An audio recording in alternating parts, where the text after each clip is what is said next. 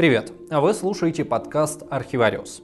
Здесь мы рассказываем истории о людях и событиях, ставших элементами поп-культуры, о чем все слышали, но не знали подробностей.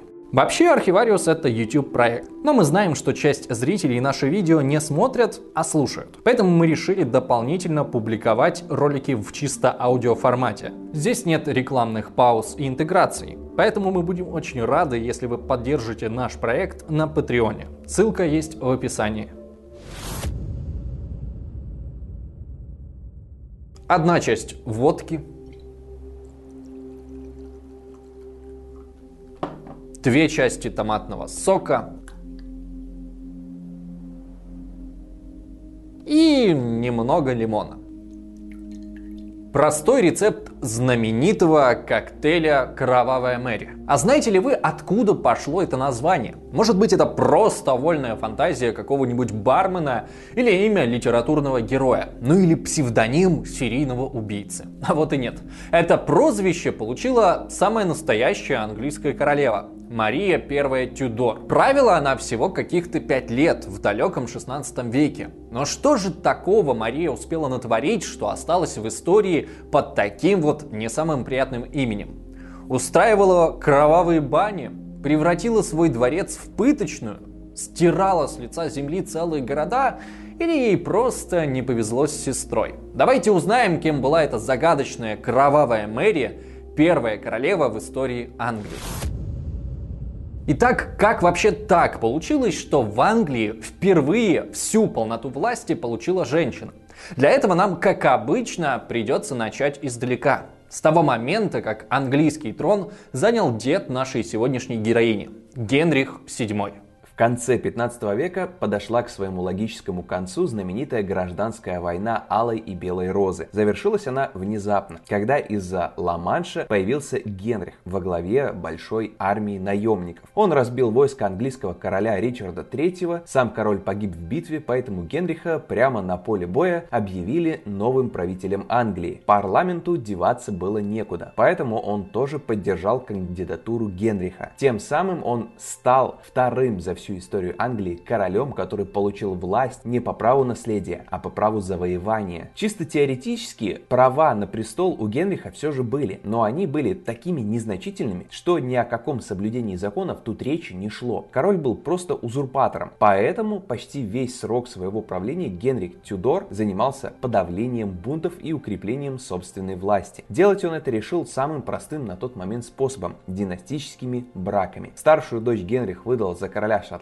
младшую за короля Франции, а своему старшему сыну и наследнику Артуру он подыскал самую выгодную невесту, испанскую принцессу Екатерину Арагонскую. Испания 16 века это мировая сверхдержава. Она только-только объединилась в одно королевство. Колумб открыл новый свет и вскоре оттуда потекли реки несметного богатства. Понятно, что союз с такой страной для Англии был крайне выгоден. В 1501 году дочь испанских королей прибыла в Лондон Лондон, и вскоре они с Артуром поженились. Возможно, вы уже догадались, что Екатерина это мать кровавой Мэри, а вот ее отцом стал нет, не Артур. Будучи отец, вот он, десятилетний мальчик Генрих, который во время свадебной церемонии вел 16-летнюю Екатерину к алтарю, где их ждал взволнованный жених. Мальчик Генрих это младший брат Артура. Так почему же именно он в итоге станет отцом новой королевы?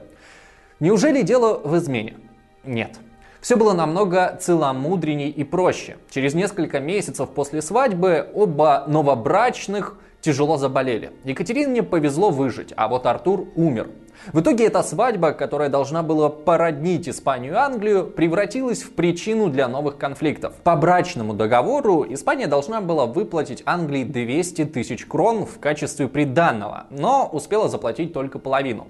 А теперь, когда жених внезапно умер, не было никакого смысла платить непонятно за что. Поэтому Англия безуспешно требовала причитающиеся ей 100 тысяч, а Испания также безуспешно требовала вернуть те 100 тысяч, которые уже заплатила. Несчастная невеста все это время жила в Лондоне в качестве заложницы. Так продолжалось целых 5 лет, которые Екатерина провела в очень трудных условиях. Английская корона не считала нужным платить за ее содержание, а ее отец любил золото намного больше, чем своих дочерей. Поэтому посылал так мало денег, что их не хватало даже на то, чтобы заплатить слугам. Все изменилось в 1509 году, когда умирающий король Генрих вызвал к себе сына, тоже Генриха, и приказал ему взять в жены Екатерину. Логика тут была простая. Король понимал, что после его смерти может начаться новая борьба за власть и стремился укрепить положение своего сына за счет Испании. Да и испанский король к тому времени все-таки выплатил в Англию те самые 100 тысяч, потому что у него опять обострились отношения с французами, и союзник в лице Англии точно не помешал. Так началась семейная жизнь Екатерины Арагонской и Генриха VIII. Екатерина наконец-то перестала быть нищей приживалкой и заняла богатые королевские покои. Отношения с мужем у них первое время были неплохие. Они часто вместе вместе отдыхали, да и в политических вопросах королева была для Генриха доверенным лицом. Когда король в 1513 году отправился на континент воевать с французами, Екатерина сумела отразить нападение шотландцев. Причем, судя по всему, она лично участвовала в разработке плана обороны.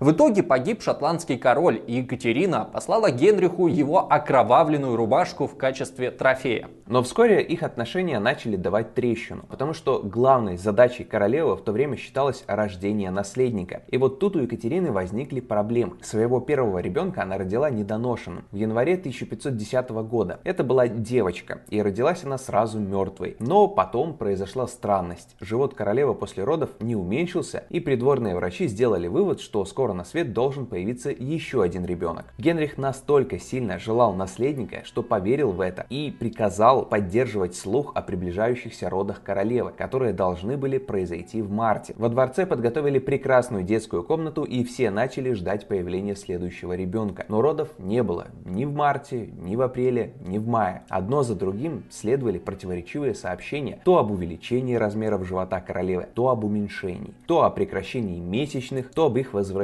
В общем, у Екатерины было явно что-то неладно по женской части. Причем проблема, судя по всему, была наследственной, потому что спустя много лет точно такая же ложная беременность доконает и ее дочь. В общем, только к маю было твердо установлено, что королева опять беременна. Беременность прошла нормально, а ребенок появился точно в срок и без осложнений. В первый день Нового года Екатерина подарила Генриху самый лучший подарок из всех возможных сына и наследника. Генрих так радовался, что закатил грандиозный праздник с турнирами, танцами и выступлениями артистов. Празднования длились целых 8 дней и наверняка продолжились бы и дальше, но младенец внезапно умер. Екатерина была безутешна. Убитый горем Генрих плакал, проклинал Бога и орал на слуг.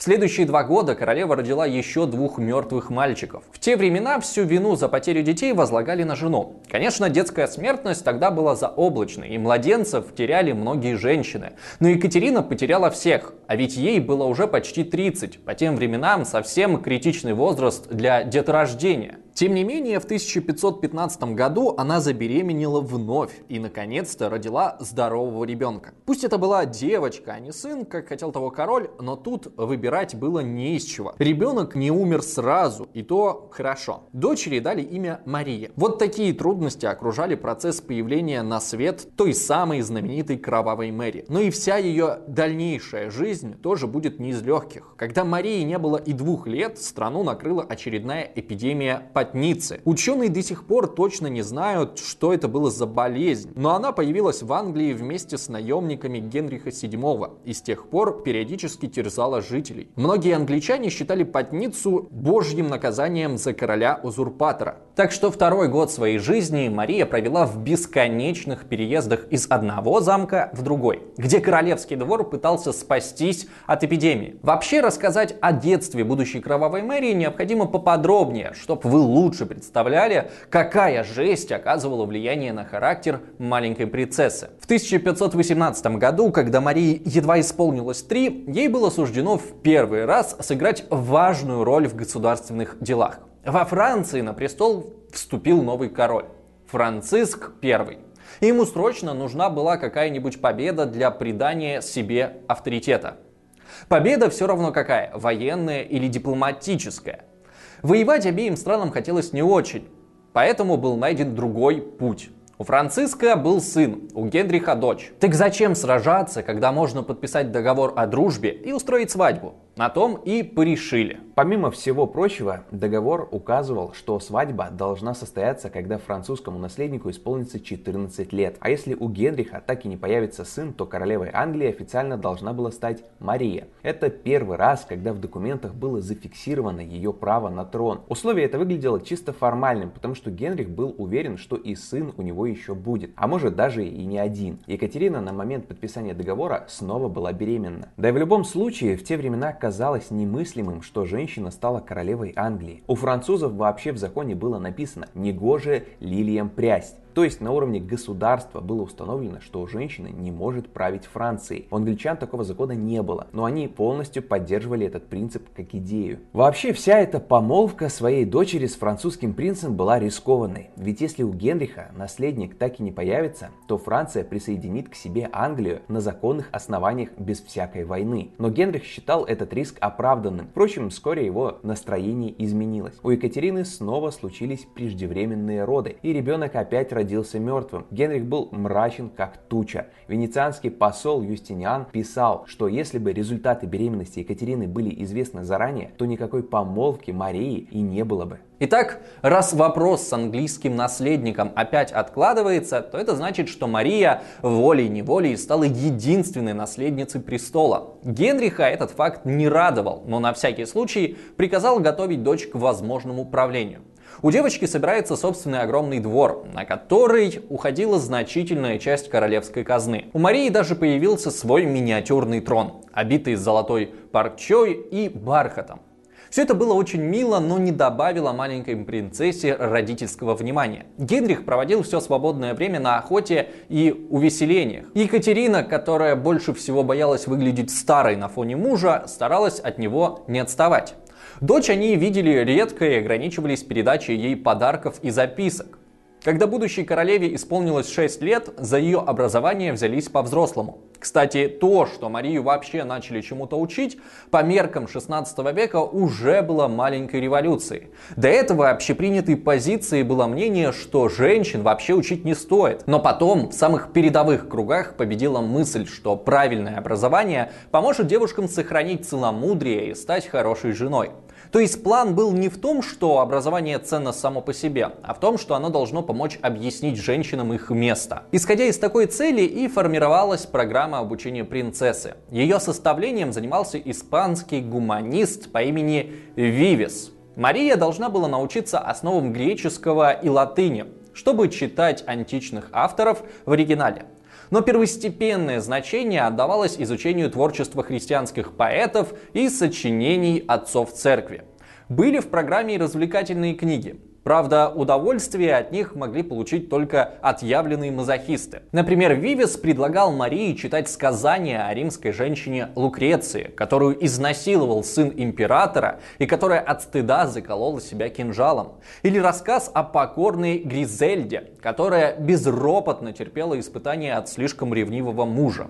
Эти женщины должны были стать для принцессы образцами для подражания – и дополнением к святым мучениям, чьи жития она тоже подробно изучала. Бонусом к этому сборнику ужасов Вивес написал трактат собственного сочинения под названием «Наставление женщине-христианке». В нем он сообщил, что каждая девушка должна помнить, что она инструмент не Христа, а дьявола. Так что образование женщины должно обязательно строиться с учетом ее природной греховности. А одной из главных своих задач а, Вивес видел в том, чтобы научить Марию защищать защищать свою девственность. Звучит как абсурдный мракобесный трэш, а между прочим это были передовые мысли для своего времени. Даже выдающийся гуманист Эразм Роттердамский писал, что многие женщины теряют свое целомудрие раньше, чем осознают, что их бесценное сокровище в опасности. Вивис, который был достойным учеником Эразма, просто следовал мейнстриму. Он предложил несколько тактик по защите девственности Марии. Во-первых, принцесса с самого раннего детства должна держаться подальше от мужчин, чтобы не привыкать к их обществу. Во-вторых, ей никогда не следовало оставаться одной, потому что, цитирую, женщина, размышляющая в одиночестве, размышляет по указке дьявола. Поэтому Марию постоянно окружали бледные и скромные слуги, с которыми даже поговорить было не о чем. И, наконец, в-третьих, принцесса должна учиться вязать. Вивес вообще считал вязание надежным методом для преодоления чувственных размышлений, свойственных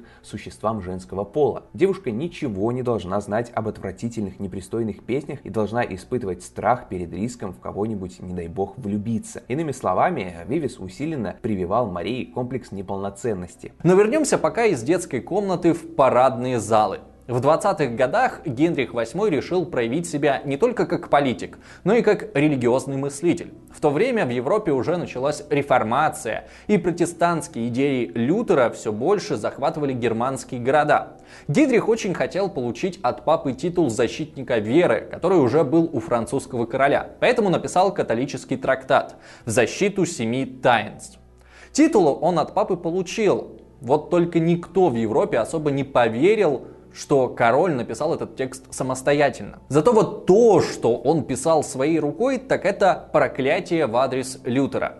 Он называл мятежного священника ядовитой змеей, чумой, порождением дьявола, мерзким глашатаем гордыни и клеветы с гнусными мыслями и грязным языком. Лютер в долгу не оставался и в ответ называл английского короля гнусным червяком, который питается тухлятиной – вот она, настоящая философская дискуссия двух интеллектуалов. Кстати, была еще одна причина, почему Генрих внезапно решил вписаться за католичество. Он хотел подружиться с императором Священной Римской империи Карлом V, который по совместительству был еще и племянником его жены. Генрих сделал финт ушами. Он расторг помолвку Марии с французским наследником и вместо этого пообещал выдать дочь замуж за могущественного императора Карла. Когда Карл приехал в Лондон, то оказалось, оказалось, что все старания Вивиса ни к чему не привели. Шестилетняя принцесса, которой несколько лет рассказывали, какой ужас это ваша любовь, влюбилась в 22-летнего императора с первого взгляда. И надо сказать, вкус у Марии был специфическим. Карла трудно было назвать красавцем. У него была такая здоровая нижняя челюсть, что он не мог закрыть рот и внешне напоминал идиота. Тем не менее, Мария на всю жизнь сохранила к нему самое восторженное отношение. В 9 лет она она писала своему взрослому жениху письма, в которых выражала надежду, что Карл придерживается целомудрия так же, как это делает она. Но Карл целомудрия не придерживался, а через несколько лет ему надоело ждать, пока Мария повзрослеет, и женился на португальской принцессе. К этому моменту жене Генриха исполнилось уже 40, и все понимали, что наследника, кроме Марии, у него не будет. Поэтому король махнул рукой и официально назначил дочь своей преемницей. На пару лет в жизни Марии произошло затишье. Зато потом начался такой балаган, что все предыдущие трудности показались детскими забавами. В 1525 году в Италии неудавшийся жених Марии Карл V разбил французскую армию. Король Франциск жаждал реванша и вспомнил, что когда-то собирался женить своего сына на английской принцессе. А раз она снова свободна, то почему бы не переиграть обратно? И Генрих заключил третью помолвку. Опять с французами. Тем временем германские войска в Италии взбунтовались, разграбили Рим, а Папа Римский оказался в плену у императора. Это важный момент, попрошу запомнить. А в Англии разворачивалась своя драма. Генрих вдруг совсем внезапно осознал, почему Бог не посылает ему наследника. Ведь он нарушил божественный закон и женился на жене брата. И пофиг, что такого закона на самом деле не было. При желании Библию можно, ну, в принципе, трактовать как угодно. После такого внезапного прозрения Генрих написал письмо папе римскому. Мол, жизнь для меня невыносима. Нет больше мочи терпеть такую душевную боль. Хочу как можно скорее освободиться от этого чудовищного брака. Тем более, раз этот брак изначально был греховным, значит и ребенок от Екатерины это незаконорожденный бастард, который не имеет права быть наследником престола. В общем, Генрих попросил у папы римского развода. Обычно папы часто шли королям навстречу в подобных делах, но тут возникла проблемка. Дело в том, что папа Климент находился в плену у императора Карла, а английская королева была его родной тетей. Вряд ли он остался бы доволен, если папа разрешил этот развод. Так что Климент, чтобы не выбирать между жабой и гадюкой, решил просто тупо молчать. Генрих несколько лет засыпала его письмами, но папа упорно не отвечал. Можно спросить, а чего вдруг на Генриха вообще снизошло такое озарение? А дело было далеко не только в неком нарушении божественных заповедей. Причина была намного проще. Генрих влюбился. Его избранницей стала фрейлина Анна Болейн которая провела блестящую политическую кампанию по завоеванию королевского сердца. Генрих VIII был мужчиной привлекательным, ярким и, что самое главное, королем. Любая женщина, вызвавшая его интерес, немедленно отвечала Генриху взаимностью и оказывалась в его постели. Любая, кроме Анны Болейн. Она 7 лет то приближала короля к себе, то уклонялась от его ухаживаний. Рассказывала ему про свои высокие моральные принципы и про то, что сможет отдаться только законному супругу. Генриха к такому динамо жизнь не готовила. Недоступность Анны взорвала ему мозг. И вскоре он полностью попал под ее власть и всерьез начал обещать, что разведется с Екатериной. Но так как Папа Римский медлил с ответом, то вскоре семейный конфликт английского двора перерос в международный скандал. Генрих пригласил экспертов из ведущих университетов, чтобы они привели богословские аргументы, почему королю обязательно надо развестись. В ответ на это император Карл нанял других экспертов, чтобы они опровергли первых. Публичный срач становился все громче и громче, а Папа Римский все молчал и молчал. Тогда Генрих попробовал договориться с женой по-хорошему, мол, уходи в монастырь, и тогда я сохраню за нашей дочерью право наследствовать престол. Екатерина отказалась. Марию она любила, но королевские достоинства было для нее гораздо важнее. Тогда Генрих перешел к оскорблениям и угрозам. Екатерина начала постигать тихие радости мазохизма. На каждое унижение от мужа она отвечала заверениями в бесконечной любви. Она все глубже уходила в религию и явно ловила кайф, примеряя на себя роль святой мученицы. За этой политической бурей мало кто обращал внимание на маленькую принцессу, для которой происходящее было сущим кошмаром. Ее родители вели между собой публичную войну. Она внезапно перестала быть всеобщей любимицей, а родной отец называл ее незаконно рожденным ублюдком. Приветливый королевский двор внезапно превратился в осиное гнездо, полное интриг и ненависти. Генрих запретил Марии видеться с матерью, в надежде использовать эту пытку, чтобы та сама согласилась уйти в монахини. Но безрезультатно. В конце концов, Генриху надоело ждать, его ум посетила очередная гениальная идея. В 1532 году он вспомнил про те идеи, с которыми 10 лет назад публично воевал. Я говорю о протестантизме, когда Лютер показал, что не обязательно слушаться папу, чтобы считаться правильным христианином. Это оказалось решением всех проблем. Генрих заявил, что он больше не католик, и вообще все католики богопротивные козлы. Нечего им делать в Англии. Это я замечу, говорит король, который является правителем страны, которая является католической чуть менее чем полностью. Но пока эти вопросы Генриха не волновали. Он выгнал католического архиепископа, назначил своего, и тот по-быстрому дал королю развод и поженил его с Анной Болейн. Народ очень плохо принял новую королеву. На одного англичанина, кричавшего Анне «Боже, храни королеву», приходилось 10, которые кричали «Пучеглазая шлюха» или чего похуже. А вот предыдущая королева превратилась в глазах народа в мученицу, а таких в народе любят. После второй свадьбы Генрих запретил Екатерине называть себя королевой, а Марии принцессой. Обе они приказу не подчинялись. Когда Екатерине приносили на подпись документы, где она именовалась вдовствующей принцессой, она обязательно этот э, титул перечеркивала и писала рядом «королева». Генриха такое поведение бывшей жены бесило, но он ничего особо с этим не делал. А вот Анна Болейн видела тут угрозу для себя и своей дочери и неоднократно неоднократно говорила о своем желании Марию отравить. Кстати, да, Анна Болейн родила Генриху еще одну дочь, Елизавету, которая в будущем тоже станет королевой. Но это все были внутренние проблемы королевской семьи. В стране были трудности и посильнее. Раз Англия в один момент перестала быть католической, значит можно отобрать земли у всех английских монастырей. А это была чуть ли не треть вообще всех пахотных земель Англии. И распоряжался ими теперь лично Генрих, потому что взял на себя титул главы английской церкви. В общем, с королевой королевской точки зрения решение отказаться от власти Рима было очень выгодным. А вот с точки зрения простого народа это стало настоящим апокалипсисом. Король сошел с ума и уничтожает единственную истинную религию. Почему он это делает? Потому что его околдовала эта ужасная ведьма Анна Болейн – все свои надежды на будущее люди связывали с принцессой Марией, которая сохранила свою католическую веру. В эти годы у Марии начало формироваться убеждение, что Бог избрал ее для великой миссии – спасти Англию от того вреда, что ей причиняла Анна Болейн и отход от святой католической церкви Впрочем, как эту миссию исполнять, было не совсем понятно. В 1534 году Генрих подписал документ, где официально передал права на наследование престола своей второй дочери, Елизавете.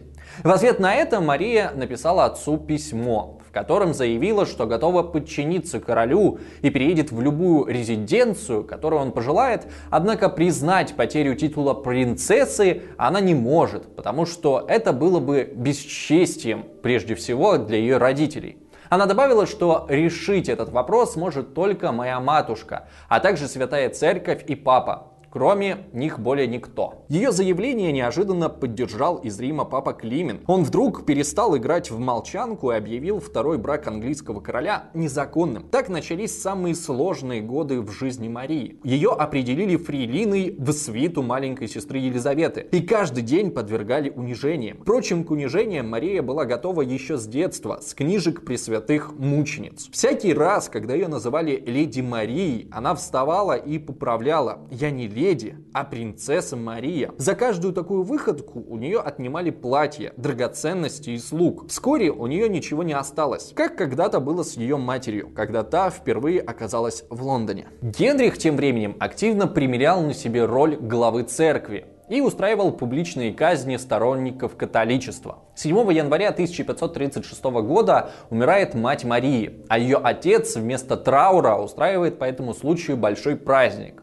Впрочем, Анна Болейн вскоре поняла, что зря надеялась полностью подчинить себе Генриха. Сына она ему так и не родила, так что король постепенно к ней охладел и начал проводить больше времени с ее привлекательными фрейлинами. То есть женщина, ради которой Генрих развязал в Англии религиозную войну, оказалась ему не нужна. Более того, Генриха внезапно озарило новое прозрение. Оказывается, теперь Бог не присылает ему наследника, потому что брак с Анной был заключен без любви. И вообще простой народ был прав. Анна просто ведьма, которая с помощью черной магии заставила Генриха жениться на себе, а сама изменяет ему со всеми подряд направо и налево. А раз брак заключен при помощи колдовства, значит тоже не может считаться законным. Поэтому королю нужен новый развод. Тем более, что он присмотрел себе уже следующую жену. Проблема была в том, что на этот раз к законности брака придраться было невозможно. Про магию и женитьбу в Библии ничего не говорилось, поэтому Генрих нашел другую причину для развода – супружеская неверность. В случае королевского брака даже легкая интрижка приравнивалась к преступлению против государства. Обычно на это смотрели сквозь пальцы, но король решил идти до конца и устроил громкий суд. Там он с наслаждением рассказывал, как жена изменяла ему сотни мужчин и обзывала импотентом. В общем, Анну Болейн приговорили к смертной казни и специально ради нее вызвали палача из Франции, который умел отрубать голову одним ударом. После ее смерти Генрих женился на Джейн Сеймур, которой удалось невозможное. Она своей добротой и любовью смогла склеить в дребезги разбитую королевскую семью. Она помирила Марию с отцом, заботилась о маленькой Елизавете, а главное родила наконец королю официального наследника, принца Эдуарда, после чего умерла от родильной горячки. На этом Генрих не успокоился. У него было еще три жены, одну из которых он также приказал казнить. Незадолго до смерти король вернул Марии право считаться законорожденной дочерью, а значит снова претендовать на трон. Но главным наследником, естественно, считался сын, который и станет королем под именем Эдуард VI. Он продолжит политику своего отца по выдавливанию католичества из Англии. К слову, его недолгое правление в будущем придворные историки будут называть временем противостояния двух центров силы. Мария, которая боролась за католиком, и Елизавета, которая защищала протестантов. Но на самом деле Елизавета занимала в этом споре нейтральную позицию и умело лавировала между двух лагерей. Впрочем, долго эта история не продолжалась, потому что Эдуард вскоре заболел и умер, успев начать новый кризис власти. Дело в том, что при двух живых наследницах престола Эдуард за каким-то фигом назначил новой королевой леди Джейн Грей, правнучку короля Генриха VII. Чего ему вдруг моча в голову ударила, не совсем понятно. Раньше считалось, что этот ход конем устроил Джон Дадли, который был тестем леди Джейн. Но сейчас научный консенсус состоит в том, что это было единоличное решение короля. Впрочем, трудно ждать осмысленных и продуманных решений от 15-летнего подростка. В сущности, это был госпереворот. Кстати, сама Джейн не хотела становиться королевой, потому что понимала, насколько это опасно. Но ее родственники почувствовали близость власти и буквально заставили ее согласиться. Параллельно они решили избавиться от Марии, которая по идее и должна была быть законной королевой. Но ее предупредили, и она бежала на север страны, где начали собираться ее сторонники. В общем, в Англии началась очередная гражданская война. В первые дни в Лондоне недооценили угрозу со стороны Марии. Формально Джейн Грей уже стала королевой. Под контролем ее родственников была армия, флот, королевский двор и арсеналы с оружием. А у Марии не было ничего. Ничего кроме веры. Я сейчас говорю буквально. Марии фактически помогло то, что она была католичкой, а католичество – это круто. В том смысле, что английские католики уже не один десяток лет жили в своей стране на положении партизан. У них были обширные агентские сети, тайные сторонники, большой опыт в конспирации. По всему королевству прошел сигнал, и к Марии потянулись сотни вооруженных сторонников. Когда в Лондоне поняли, что противник на самом деле очень опасен, то послали против него армию и флот. Но вышло немножечко неловко, особенно с кораблями. Во время похода боцман флагманского короля подговорил команду обокрасть каюту капитана. А потом, чтобы избежать наказания, моряки перешли на сторону католиков. Вместе с флагманом на сторону католиков перешел и весь остальной флот. Тут интересно, что и обворованный капитан тоже перешел к Марии, а после ее победы долго судился со своей бывшей командой, требуя вернуть похищенное имущество. Никакой войны в целом-то и не случилось. В армии Джейн Грей начал массовое дезертирство. Английские графства тоже одно за другим переходили на сторону Марии. В итоге 19 июля 1553 года Тайный совет не изложил Джейн Грей. Она так и не успела короноваться и вошла в историю как королева 9 дней. А Мария триумфально при полной поддержке народа вошла в Лондон и сразу сразу же распорядилась арестовать 150 человек. Вроде бы самое время ей стать наконец-то самой кровавой Мэри из страшилок, но казнили в итоге всего троих. Один из них, э, Джон Дадли, на эшафоте хохотал до слез. Возможно, его сильно потрясло открытие, что принцесса Мария, которую унижали и запугивали почти всю ее жизнь, неожиданно проявила себя волевым, целеустремленным лидером. Кстати, свою невольную соперницу Джейн Грей Мария казнить не хотела и понимала, что ее в мятеж втянули родственники. Она рассчитывала рассчитывала формально осудить ее преступление на суде, да и отпустить с миром. Но сперва зачем-то решила отпустить ее отца. Как только тот оказался на свободе, то тут же попытался поднять новый мятеж. Новое восстание вспыхнуло из-за того, что Мария объявила о своем желании выйти замуж за принца Филиппа, сына кумира ее детства, императора Карла. И вот тут-то и возник затык. Дело в том, что по Библии жена должна подчиняться мужу. Но если жена королева, то получалось, что выходя за своего подданного, она одновременно должна была править им, как королева, и подчиняться ему, как жена. Что делать с этими взаимоисключающими параграфами, средневековая мысль понять не могла. Был еще вариант выйти замуж за принца-иностранца. Но это было бы еще хуже, потому что тогда государство фактически переходило под иностранное управление.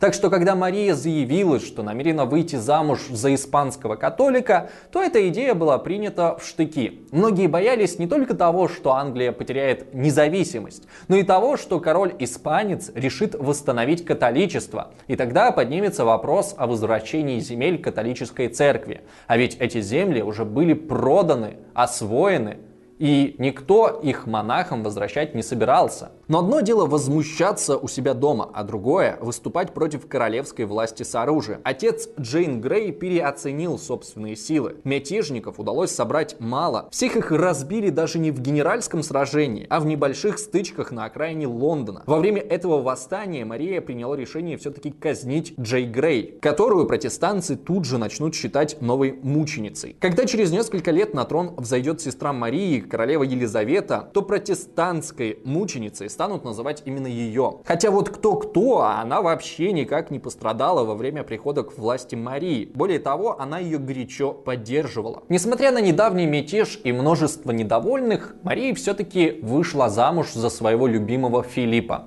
который был младше своей жены на 12 лет. Конфликт с престолонаследием в итоге уладили очень просто. Филиппу на уровне парламента было запрещено вмешиваться в управление государством. Так в Англии появилась концепция принца-консорта, который с одной стороны является мужем королевы, а с другой не является королем. Кстати, эта концепция живет в британском королевстве до сих пор. Недавно умерший муж Елизаветы II был как раз-таки принцем-консортом. Короче, после укрепления власти Мария решила перейти к той самой великой миссии по возвращению Англии в лоно католической церкви. По всей стране запылали костры, а Мария в английском сознании превратилась в кровавого тирана. Звучит, конечно, устрашающе, но действительно ли все было так? Сразу стоит сказать, что прозвище «Кровавая мэрия» она получила уже после смерти. А во-вторых, надо сказать, что за время ее правления и по ее приказу было казнено, ну, 287 человек за 5 лет. Это много или мало? Ну, для сравнения, ее батя Генрих отправил на плаху не менее тысячи человек. Иван Грозный, который жил примерно в это же время, казнил 4000. И это только те, кого он посчитал лично. Так можно ли на этом фоне называть Марию кровавой? Ну, сильно сомневаюсь. Ну, то есть, скорее всего, милым божьим одуванчиком она явно была вряд ли, но на роль сумасшедшей убийцы она тоже не тянет. Намного больше на ее репутацию повлияло другое событие – потеря крепости Кале, последнего английского города на территории Франции. Для англичан Кале был символом того, что Столетняя война не закончена и что они еще могут вернуться на континент и взять реванш. Теперь стало понятно, что никакого реванша не будет, и этого англичане Марии не простили. Окончательно ее репутацию похоронила ложная беременность. Через год после того, как 38-летняя королева вышла замуж за принца Филиппа, она объявила о своей беременности. Но через положенных 9 месяцев никто не родился. Мария и ее муж тут же превратились в объект для унизительных шуток. Филипп, не желая этого терпеть, бросил нелюбимую жену и уехал домой в Испанию. Для Марии вся эта ситуация оказалась страшным ударом. В конце 1558 года она тяжело заболела, благословила свою сестру на царство и тихо умерла в полном одиночестве. А Елизавета, взойдя на трон, уничтожит все, за что Мария боролась, и окончательно закрепит ее образ в истории как кровавой королевы. Во время правления Елизаветы будет активно насаждаться идея, что Мария была настоящим монстром в короне, которая только и делала, что сжигала невинных людей. Этот образ настолько закрепится, что до сих пор в Англии нет ни единого памятника с ее изображением. А сегодня вся тяжелая, несчастная и по-своему героическая жизнь Марии сводится только к одному прилагательному замечательному – кровавая. Больше о ней, как правило, никто ничего и не знает. Ваше здоровье! Фу, еб... А как это люди пьют? Это настолько... Я... Мало того, что я не люблю водку, я и томатный сок... Боже, какая... Фу-ху-ху. Это такая мерзость, блядь, на вкус. Что? Как люди это пьют? Спасибо тем, кто поддерживает Архивариус на Патреоне. Если вы тоже хотите поддержать наш канал, то ссылка на Patreon есть в описании. Отдельное спасибо Анне Макуниной, Водолею, Юлии Вильянин, Николаю Грищенко, Андрею Цыброву, Игорю Наводному и вот этим замечательным людям. Также не забывайте подписываться на Инстаграм, ставить лайки и писать комментарии. Всем удачи, всем пока!